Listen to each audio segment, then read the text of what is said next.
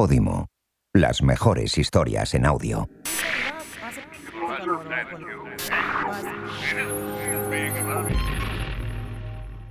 Podimo presenta Destino Feria, el podcast oficial de la 81ª edición de la Feria del Libro de Madrid.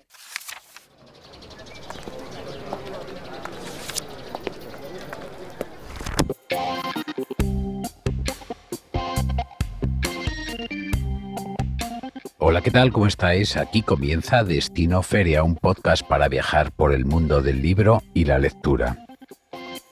La primera página la escribe Eloy Fernández Porta, que nos lleva al lado oscuro de las enfermedades mentales con su libro Los brotes negros. Antonio Orejudo nos habla de su experiencia en Feria del Libro de Madrid. Y Juliana González-Rivera nos habla de su libro La invención del viaje, además de nuestras secciones habituales. Soy Samuel Alonso Omeñaca y esto es Destino Feria. Comenzamos.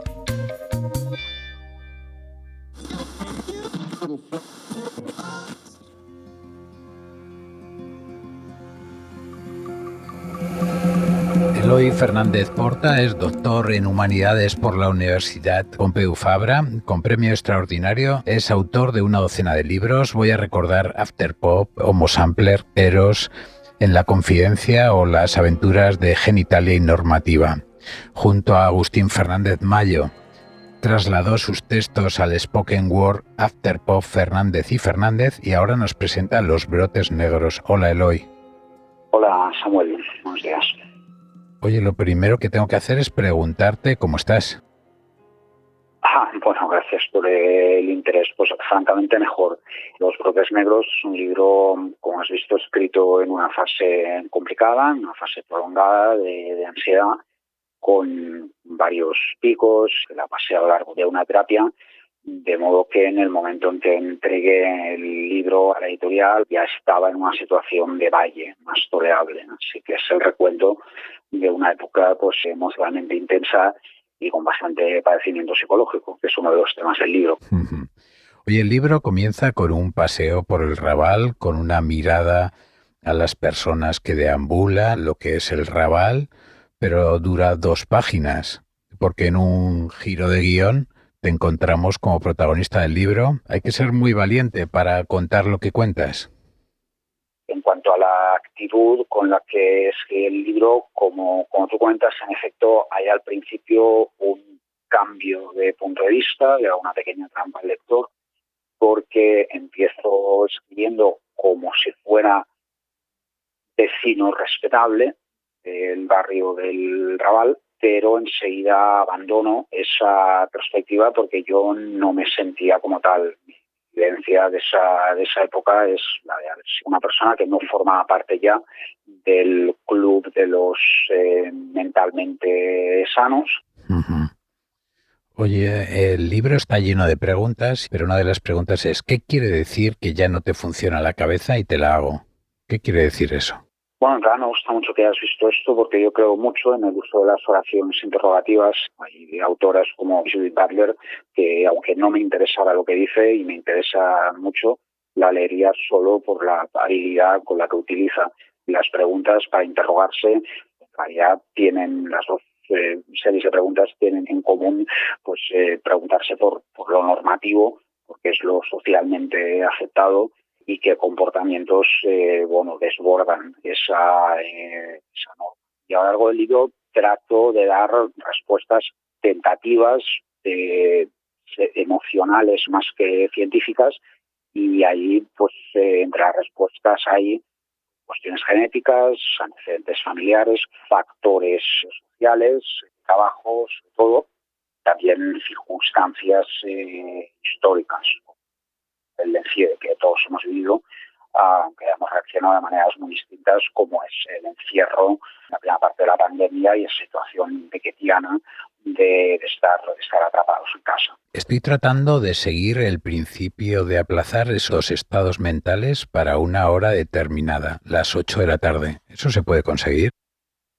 Pues Eso se puede intentar y a veces funciona. Este es uno de los pequeños trucos que uno se tiene que ir inventando cuando padece de ansiedad. Yo lo estoy explicando a lo largo del texto, que como veis no es un libro de autoayuda, pero es la manera en que pues estos episodios tenía que recurrir a estas pequeñas ayudas, principalmente a la América y a un tratamiento de terapia conductista. Uh-huh. Oye, Eloy, ¿sabes que los últimos libros que he leído, los últimos 5 o 6 libros que he leído, aparece la palabra vómito? En el tuyo también. Una coincidencia significativa, sí. En efecto, hay una escena en la que hablo de una época de hace años, es un flashback en que mi padre estaba enfermo, mi padre que falleció de cáncer, y bueno, pasó los últimos meses creativos en que yo y algunas familiares cercanas pues nos ocupábamos de él todo el día, y sí, hubo un montón que vomitó y me vomitó encima, y esa es una escena que, según cómo se lea, puede parecer muy patética. Si bien en cierto modo hubo en ella algo catártica. Se supone que siempre hay ciertas cuentas pendientes de padres e hijos, es uno de los temas del libro. Eloy, te voy a hacer la última pregunta. Oye, aparecen tantos nombres de medicinas que se puede hacer casi un soneto con todos esos nombres, como hace un poeta que se llama Raúl Vacas con algunas medicinas. Prozac, Alopeidol, Ribotril, Dormidor, Orfidal, Neurotil... Igual estoy diciendo malos nombres. La verdad es sí, lo que trato de contar ahí es cómo en ese proceso, que en caso lo llevó en parte a un psiquiatra y en parte a una psicóloga, pues me convertí en sujeto experimental de la industria farmacéutica y tenía que ir probando distintos remedios, el bálsamo de Fierabras, la solución al mal. Las medicinas en estos casos pues a mí me ayudaron, junto con otros procesos, la red de apoyo que cada cual tiene que buscar, y lo que los médicos llaman la evolución misma de la medicina, pero desde luego ahí lo que trataba de explicar es la sensación de cómo uno se ve como un ratón de laboratorio que tiene que ir probando a ver si una determinada pastilla hace efecto. Eloy Fernández Porta, autor de Los brotes negros, muchísimas gracias y hasta la próxima. Muchas gracias a ti de nuevo, Samuel, y encantado de haber charlado contigo.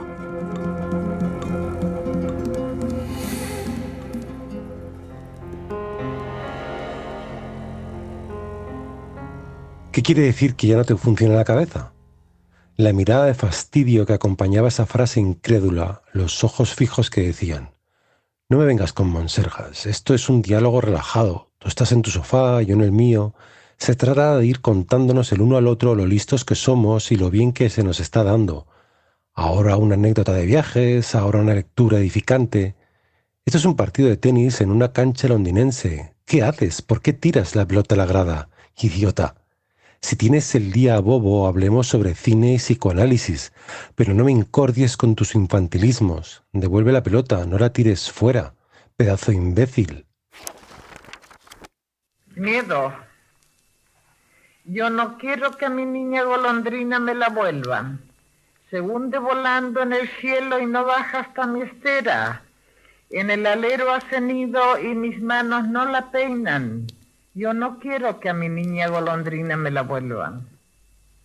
Yo no quiero que a mi niña la vayan a hacer princesa. Con zapatitos de oro, cómo juegan las praderas. Y cuando llegue la noche a mi lado no se acuesta. Yo no quiero que a mi niña la vayan a hacer princesa. Y menos quiero que un día me la vayan a hacer reina.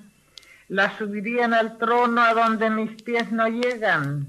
Cuando viniese la noche yo no podría mecerla.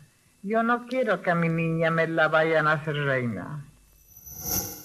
Feria del Libro de Madrid.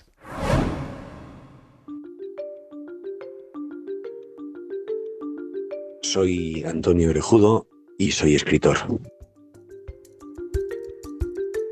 Para mí la Feria del Libro tiene más que ver con la primavera que con los libros. Yo vivía muy cerca del Retiro, de la Feria del Libro, y cuando empezaban a montar las casetas y luego ya también cuando abrían la feria y los primeros paseos, a finales de mayo era el comienzo de la primavera, el verano se acercaba.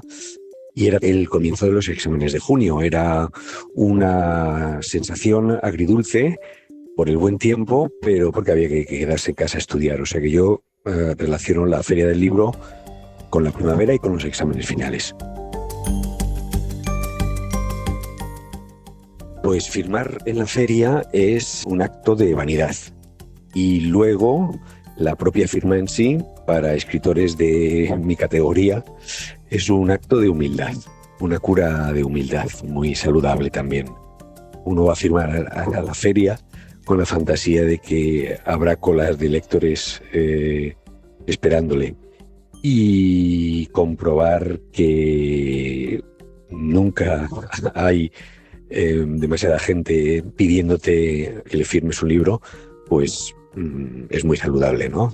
Porque te hace ver cuál es tu dimensión en el o mi dimensión, al menos en el universo literario. Las anécdotas que me han sucedido a mí tienen que ver siempre con la aparición de fantasmas del pasado. Amigos que hace tiempo que no veía, familiares que creía muertos y novias que habían muerto también y que de repente aparecen resucitadas.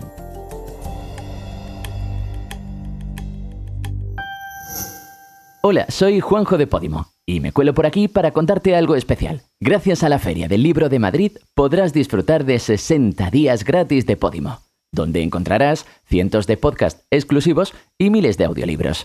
No importa lo que busques, porque lo encontrarás en Podimo. Conversaciones llenas de humor, de aprendizaje, de historias personales y, cómo no, los mejores audiolibros desde las novedades más top hasta los clásicos de siempre. Busca tus 60 días en go.podimo.com/FL Madrid.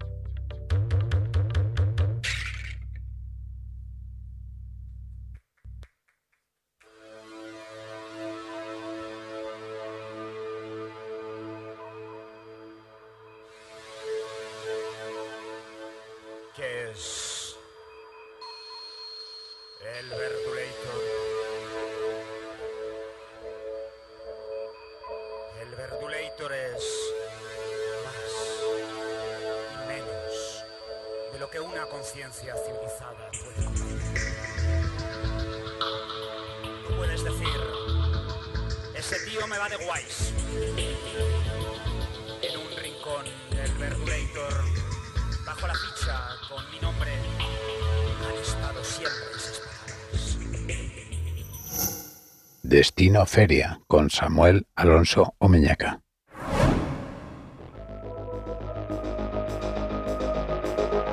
Feriantes. Soy Andrea Stefanoni, de Librería La Mistral, el stand 146 de la Feria del Libro de Madrid.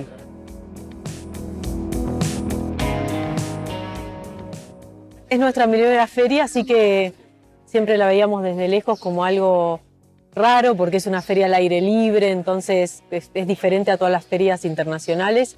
Y la verdad que estamos súper contentos de estar acá. Nos han recibido muy bien, nos han venido a visitar nuestros clientes de la librería. Lo estamos pasando muy bien. Voy a recomendar dos libros. Uno es la obra poética de Cristina Peri Rossi, recientemente editada por Visor, flamante ganadora del Premio Cervantes, que es una maravilla de edición, cuidadísima, y la que incluye incluso, o sea, libros que están súper agotados. Es una obra muy cuidada. Y después una novela que me gustó mucho, que leí hace poco, que no es tan nueva, pero sí es desde estos meses, que es El verano en que mi madre tuvo los ojos verdes, que también la recomiendo.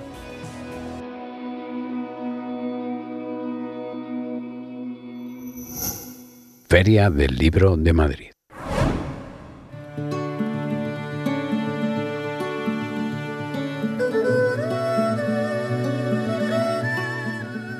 Hola, soy Juliana González-Rivera, escritora, periodista y profesora de escritura, de historia del arte y de sociología de la cultura. También autora de los libros La invención del viaje en Alianza Editorial y Viajar y contarlo en edición sube de la Universidad de Barcelona. Creo que los viajes comienzan en la imaginación antes que en el camino. Me gusta pensar que tuvo que haber un primer hombre que se alejó más lejos que el resto de su tribu y ese explorador al alejarse encontró un paisaje que nadie había visto y luego regresó y lo contó y dijo lo que había visto y dio la noticia de la lejanía con esa bellísima frase de Walter Benjamin que dice la noticia de la lejanía se la confiamos al viajero. Ese fue quizá el primer viajero. Tuvo que haber sido también el viaje una de las primeras inspiraciones para las narraciones orales. La invención del viaje es un libro que habla sobre ese deseo de viajar que es común a todos los seres humanos. Intenta explicar qué es exactamente viajar y de dónde surge la necesidad de movernos, pero sobre todo cómo se han contado los viajes en la literatura de ficción y no ficción a lo largo del tiempo. Soy muy consciente que es una historia que nunca puede ser completa, que hay omisiones, que hay elipsis, que hay muchos pendientes. Pero el libro procura ser, pues, más que un catálogo de viajeros, más bien una radiografía del espíritu del viaje en cada época, aunque sea, pues, desde luego eso también una quimera. El viaje es sinónimo de casi todo, no existe una alegoría más poderosa que el viaje. Es metáfora de la vida, de la muerte, del conocimiento y de la escritura. Cuando alguien muere decimos que tenga un buen viaje, y siempre que hablamos del conocimiento hablamos de ese tránsito que va desde la ignorancia hasta el saber. También hablamos del camino de la vida, ese es el viaje por excelencia. Y también es el viaje de la escritura, que pasamos pues de esa idea que ronda nuestra cabeza hasta ese tránsito que hacen todas nuestras palabras hasta el papel o la pantalla. Como decía mi maestro Pedro Sorella, el gran escritor, que el viaje es lo que sucede detrás de los ojos y no delante, y eso no se puede fotografiar ni se puede comunicar a través de ningún formato. Entonces, el viaje no es solamente la acción de viajar, sino la sensación, la emoción, el espíritu y sobre todo la huella que deja el viaje en nosotros. El libro aborda esa diferencia que hay entre el viajero y el turista. Al viajero lo definen muchas cosas, pero sobre todo lo define la búsqueda. El viajero es alguien que se desplaza para ver, no para reconocer lo que otros han visto. El viajero no tiene fronteras, ni tiene banderas para envolverse en esas identidades únicas. El viajero es por definición un cosmopolita, entonces es una actitud y un modo de estar en el mundo, y eso pues es una condición que es permanente. Pero digo entonces pues que el turista es diferente. Al turista le suele funcionar muy bien el grupo, el viaje cuidadosamente organizado, donde no hay espacio para el contratiempo.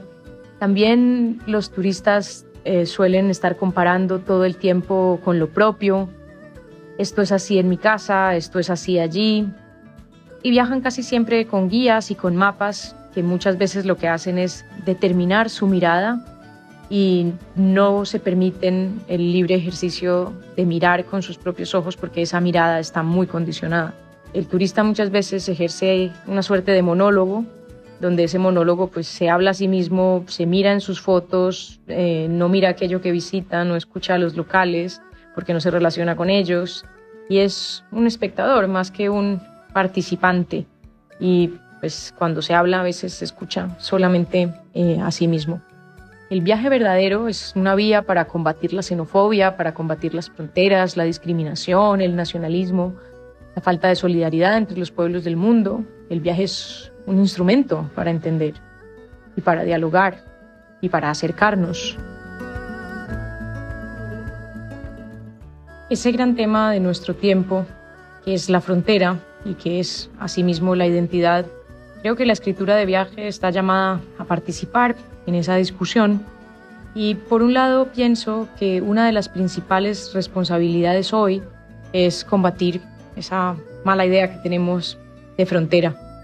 La globalización, como digo en el último capítulo de La invención del viaje, parece que es el último viaje posible. No es cierto que las culturas se acerquen con el libre mercado, con los aviones, con los trenes rápidos y con los medios de comunicación globales. Por el contrario, creo que el mundo se hace más grande, más complejo, más multicultural, pero con menos matices. Es cada vez más segregado, hay más visados necesarios, más muros, muros, muros y muros. Oímos que se levantan cada vez entre distintas fronteras.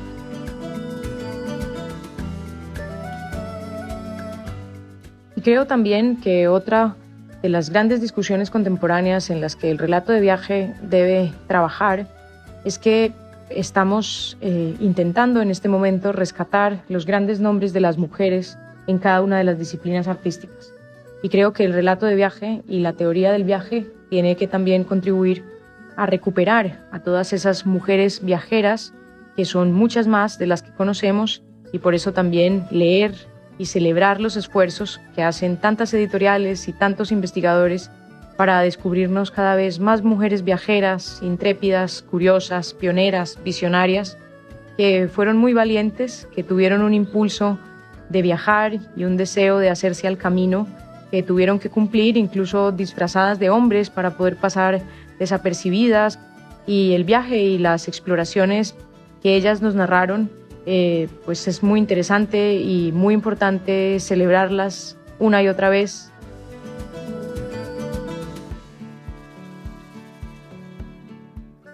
Voy a hablar de tres libros que a mí me han seducido en los últimos años. Uno de ellos es La invención de la naturaleza, de la escritora alemana Andrea Wolff, donde Andrea lo que hace es contarnos la biografía de Alexander von Humboldt, un personaje que era un polímata. Es la biografía de un hombre cosmos, como se llamó uno de sus libros. Entonces creo que nos cuenta muy bien ese espíritu, pero nos habla del científico, del viajero, del cosmopolita, del hombre que busca y del hombre que cuenta y que además hace ciencia, y que fue uno de esos últimos grandes científicos universales que tocó todas las ciencias.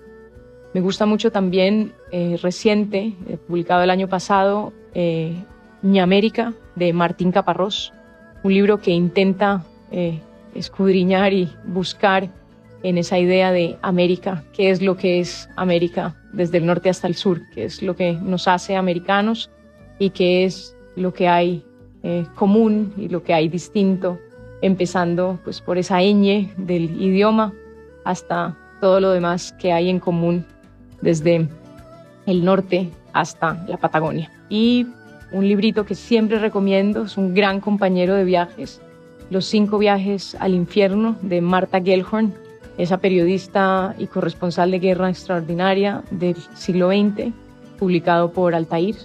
Son 5 viajes que ella realizó y que están llenos de ironía, de humor negro, de visión muy personal de una mujer frente a esos territorios que estaba visitando, todo tipo de peripecias, como digo, con un humor extraordinario y delicioso. Entonces es un libro para morirse de la risa, para sentirse acompañado durante un viaje y para también disfrutar de la narrativa y de la visión de una de las grandes mujeres narradoras y viajeras del siglo XX.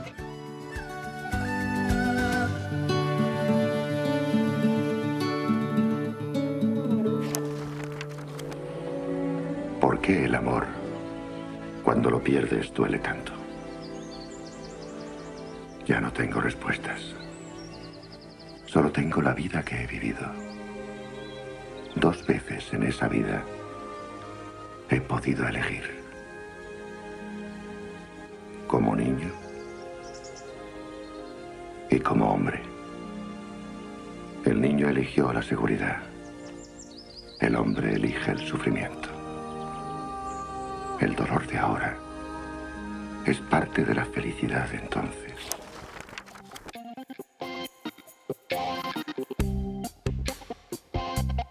Aquí termina este episodio de Destino Feria. recibe un saludo de este lector oscuro, Samuel Alonso Omeñaca. Hasta la próxima.